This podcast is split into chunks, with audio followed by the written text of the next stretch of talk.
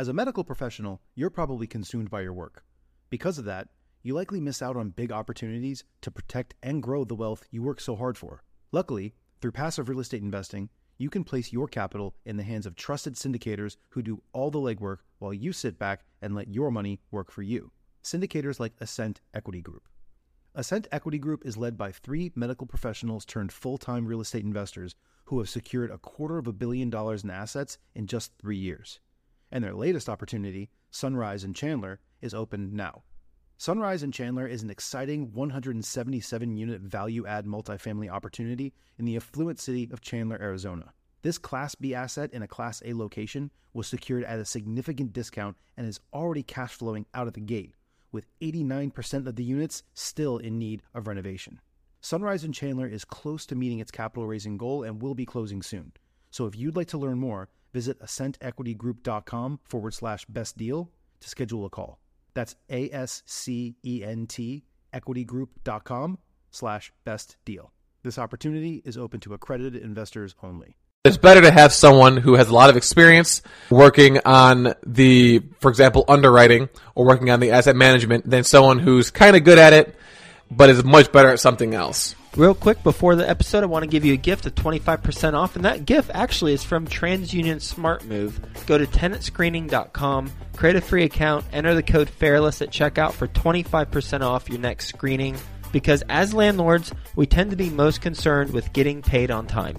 You might also know that hundreds of thousands of landlords have to deal with the headaches of evicting tenants each year. Evicting a tenant can be painful, costing as much as ten thousand dollars in court costs and legal fees, and take as long as four weeks to complete. What if there's a trusted way to help prevent the headaches of dealing with evicting a tenant? Make the smart move right from the start. Smart Move's online tenant screening solution can help you quickly understand if you're getting a reliable tenant, which will help you avoid potential problems such as non-payment and evictions. For a limited time, listeners of this podcast are invited to try Smart Move Tenant Screening for twenty-five percent off. Here's how Smart Move can help you find your next great tenant. Make a more informed decision with Smart Move's proprietary credit score built specifically for tenant screening, which predicts evictions fifteen percent better than a typical credit score. Reduce non-payment risk with Smart Move's Income Insights Report, which enables you to analyze the applicant's income within minutes and determine if additional income verification is needed. Get critical information quickly with a full credit report, criminal background, and eviction history report. With over five million screenings completed, SmartMove can help you make a better leasing decision for your rental property. If you own a rental property, SmartMove can help you identify the right renter from the start so you can avoid the problems of non-payment or evictions. Don't put yourself at risk. Go to tenant screening dot com, create a free account, enter the code FAIRLESS at checkout for twenty-five percent off your next screening. With TransUnion Smart Move, you'll get great reports, great convenience, great tenants. There needed to be a resource on apartment syndication that not only talked about each aspect of the syndication process, but how to actually do each of the things and go into it in detail. And we thought, hey, why not make it free too? That's why we launched Syndication School, and Theo Hicks will go through a particular aspect of apartment syndication on today's episode and get into the details of how to do that particular thing. Enjoy this episode, and for more on apartment syndication and how to do things, go to apartment syndication dot com, or to learn more about the Apartment Syndication School, go to syndication school dot com so you can listen to all the previous episodes. Hi, best ever listeners. Welcome to the Syndication School series, a free resource focused on the how-tos of apartment syndications. As always, I am your host, Theo Hicks. Each week, we air two podcast and video episodes every Wednesday and Thursday that are typically a part of a larger series that focus on a specific aspect of the apartment syndication investment strategy. And for the majority of these series, we offer some sort of document, PowerPoint presentation template, Excel template, some sort of resource for you to download for free. All of these documents and Syndication School series can be found at syndication school dot com. And of course, all of it is free to listen to, to download. Moving forward, we're most likely going to be focusing on standalone episodes. So series one through twenty-one went through the entire apartment syndication process from start to finish, from essentially having no experience and no education to selling your first apartment syndication deal on the back end of the business plan. Moving forward, we're going to focus on, again, standalone episodes that either go into more details on a specific step. So examples of how to find deals, how to raise capital, how to find team members, or case studies on actual deals that were done by actual syndicators. We'll keep the names anonymous, of course, on those case studies. So this episode is going to be one of those. We're going to go over a case study of a deal, a one hundred fifty-five unit syndication deal in Texas. And specifically, we're going to go over the three takeaways that the syndicator learned from this particular deal. I think, and I hope you think this as well, that these types of episodes are going to be very powerful because these are not theoretical. These are people who've actually done a deal. They've gone through the entire syndication process. Then they sat down and evaluated what they did good, what they did wrong, what they want to do better next time, and then are sharing those lessons with people who haven't done a deal before. And obviously, lessons that are pulled from actual experience are very important for those who want to replicate that individual's success. So let us jump into this case study. So this is a one hundred fifty-five unit deal. This is this investor's third syndication deal. So they had done two deals previously. So obviously they learned lessons from those deals as well. And we'll go over those lessons in future syndication school episodes. But first, a lesson from this one hundred fifty-five unit deal that this investor learned was that you will go further by playing to your strengths. So again, this was this person's third deal, but on their first deal, they did all of it. They found the deal. They underwrote the deal. They performed due diligence on the deal. They closed on the deal. They asset managed the deal. They put the team together. They secured financing for the deal. They sold the deal in the back end. They did all of it. They did every single role, every single duty that needs to be fulfilled in order to execute the business plan was done by one person. And of course, going through this is a great learning experience. So there's always some sort of silver lining, no matter how thin and how small. But doing everything by himself did not set him up for optimal success for this particular deal or for the business in general. In this particular example, this individual was not an expert at all of the duties that I just went over, finding the deal, underwriting the deal, et cetera, et cetera. One example would be underwriting. If this person was not the best underwriter in the world, they knew how to underwrite, they knew what they needed to look at to underwrite, but they were not expert underwriters. They had not spent hundreds and thousands of hours underwriting deals. And like most things, the more you do it, the better you get at it, usually. So he identified the need to find an underwriter. Now, taking a step back, there are a few different categories of the main G P team. We're going to break it down into, we'll say, the money raiser, the asset manager, and the acquisition manager. So the acquisition manager needs to be really good at math, really good at underwriting. The money raiser needs to be really good at networking, and the asset manager needs to be really good at management. Now, of course, you might be a person who's really good at math, who's really good at managing, and really good at networking. Maybe you're amazing at all three of those.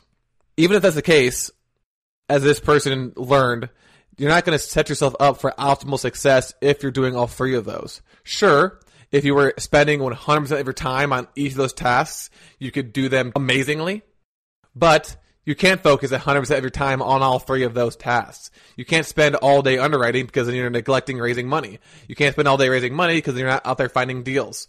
You can't just be finding deals because you're not asset managing your current deals. So even if you are amazing at all of these things, you're still going to want to find a partner, or at the very least, find people to work with you as employees that can cover some of these duties so that you can focus on the one or two things that you are completely phenomenal at doing, quite frankly, enjoy doing the most. So this investor decided to partner up with someone who had these underwriting skills, as well as other skills, on the second deal. And then on this third deal example, it reinforced the need to do this again moving forward, to continue to partner up with this individual because, as I mentioned, it allowed him to do what he was good at and allowed his partner to do what they were good at. Even though they could both do each other's roles, they decided to split them based off of who was better at which one. And they were able to do a much better job by focusing on one thing and another thing than one person focusing on both things at the same time. So this allows your business to go a lot further faster, because that's the lesson here. Go further by playing to your strengths because you're focused solely on what you are good at. Of course, there's going to be overlap between the two roles. So this person who had a partner who underwrote also checked the underwriting, reviewed it. Then his business partner also was, if he had someone that could raise money, then they would refer those people to him. But it's better to have someone who has a lot of experience working on the, for example, underwriting or working on the asset management than someone who's kind of good at it, but is much better at something else.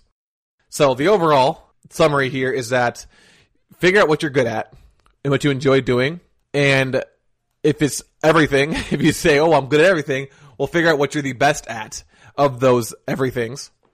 And then focus on that and then find a business partner or some sort of employee to do the other things that you're not as good at or you don't want to actually do. Business partners probably a little bit better just because they're less likely to leave. And they are going to most likely be more experienced than someone who wants to actually work for you. So that's number one. Go further by playing to your strengths. Number two is do something consistently on a large distribution channel. If you're a real estate investor, then broadly speaking, you're in the sales and marketing business. If you're a fix and flipper, if you're a wholesaler, if you're a multifamily syndicator, if you're a real estate agent, you're in the sales and marketing business. Maybe buy and hold investors aren't, but they are because they're trying to find deals, they're trying to close on deals, they're trying to find tenants, uh, things like that. So they're still in the sales and marketing business. So since you're in the sales and marketing business, then you need to have some sort of daily, consistent presence online in order to gain exposure and credibility with any of your customers, your clients, or leads, right? Because that's what salespeople do. They're always out there. If you're in direct sales, you're actually out knocking on doors, getting your face in front of the customer. If you're online sales, you're constantly creating ads to get your advertisements in front of the customer. So since you're in sales and marketing, you need to get you, your business, your brand in front of potential customers. Again, a specific customer depends on whatever investment strategy you're doing. So if you're a wholesaler, then it's fix and flippers or buy and hold investors. If you're a multifamily syndicator, then it's investors. If you're a rental investor, then it's tenants. If you're a real estate agent, then it's people who are looking to sell or buy homes. One way, of course, to do this is to tap into a large distribution channel with your content. So we've talked about in series number seven, the power of the apartment syndication brands. We're not going to go into how to actually create this content, what content to create. We're just going to say, create a thought leadership platform. If you want to know what a thought leadership platform is, check out series number seven, where we went to extreme detail on all the different types of thought leadership platforms, why it's important, and how to set yourself up for success. But one of the steps of this was to tap into a large in-place distribution channel with your thought leadership platform. For example, BiggerPockets. So BiggerPockets has millions and millions of active real estate investors. So rather than starting from scratch, starting your own blog, your own forum, why don't you go and post to BiggerPockets to get your face out there? Amazon dot com. You can self-publish your own book and get your name out there. You can do podcasting on iTunes. You can do video blogs, tips, or interviews on YouTube. You can create a community on Facebook or post content on Facebook. You can post content on Instagram. You can post content on Twitter. Overall, the idea is to find some sort of distribution channel that's already massive, that's already used by your potential clients, and rather than starting from scratch, just use that to post your content to. And whatever content you decide to create, whatever distribution channel you decide to tap into, you're doing this every single day. If you're doing something like Instagram or Twitter, maybe multiple times per day, and you're doing it consistently, and they're doing it on this large distribution channel course. Many people want the shiny object, the, the golden nugget, the super secret, top secret plan that will let them create massive levels of wealth and retire on a beach. Anyone who's reached any level of success know that that's not true. There is no secret special pill you can take that'll make you a successful investor. It's all about the daily grind. It's about doing things consistently every single day. And the reason why I say this is because for the thought leadership platform, these things take a long time to pick up momentum, to gain a lot of followers, a lot of viewers, a lot of conversions. I was interviewing someone a few months ago who said that when you are doing a thought leadership platform, you need to have a multi-year plan. You want to look at it in terms of multiple years and not a few months, not a few weeks. So don't expect to have a million views at your blog in a few months or a few weeks. Expect to have maybe a thousand views by the end of the first year, and then double that by the end of two years. And then let the snowball effect help you take off and, and launch and get even more viewers to your content. But again, you need to do it every day and do not expect any sort of instant results.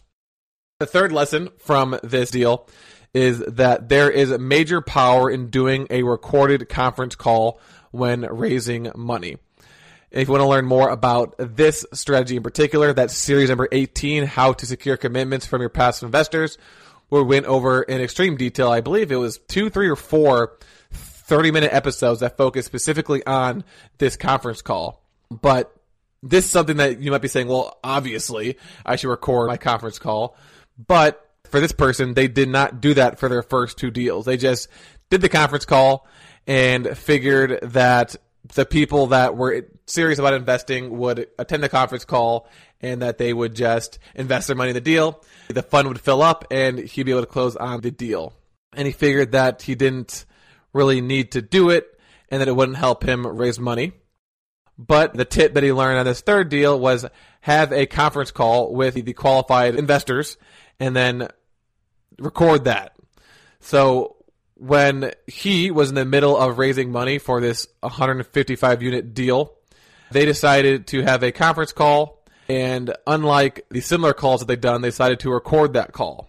And it was very helpful in raising capital for that deal for two reasons. Number one is that most people in general are busy, but people who are high net worth individuals are most likely even more busy with personal life, with business, with making money. And that's why they're actually being a passive investor in the first place, right? They don't have time to do active investing themselves, so they need to have something that is a pre-built system that is essentially hassle-free, that doesn't take up a lot of their time. So the expectation in your mind should be that they might not be able to make my conference call. If they're out there doing other things that's not allowing them to invest themselves, then what makes me think that they're going to be available for a three-hour conference call on this particular day of the week? So if you record it, it lets them listen to it on their own schedule. And then secondly, the questions that are being asked are from a group of other investors, which is beneficial to others who are listening but didn't ask those questions. So that basically means that if they weren't there and they have questions about the deal that aren't covered in the investment summary package that they'll see, because if there's no recording, then all they're going to see is either your initial email or the investment package, they can get answers to questions that maybe they have that they didn't have the opportunity to ask, but someone else who's similar to them asked that question. They listened to the Q and A section on the conference call and had that question asked. So specifically how to record the call. Listen to series number eighteen on how to secure commitments from your past investors to learn the logistics of this call. Uh, the whole point of this was to say why it's a powerful way to help you raise more money.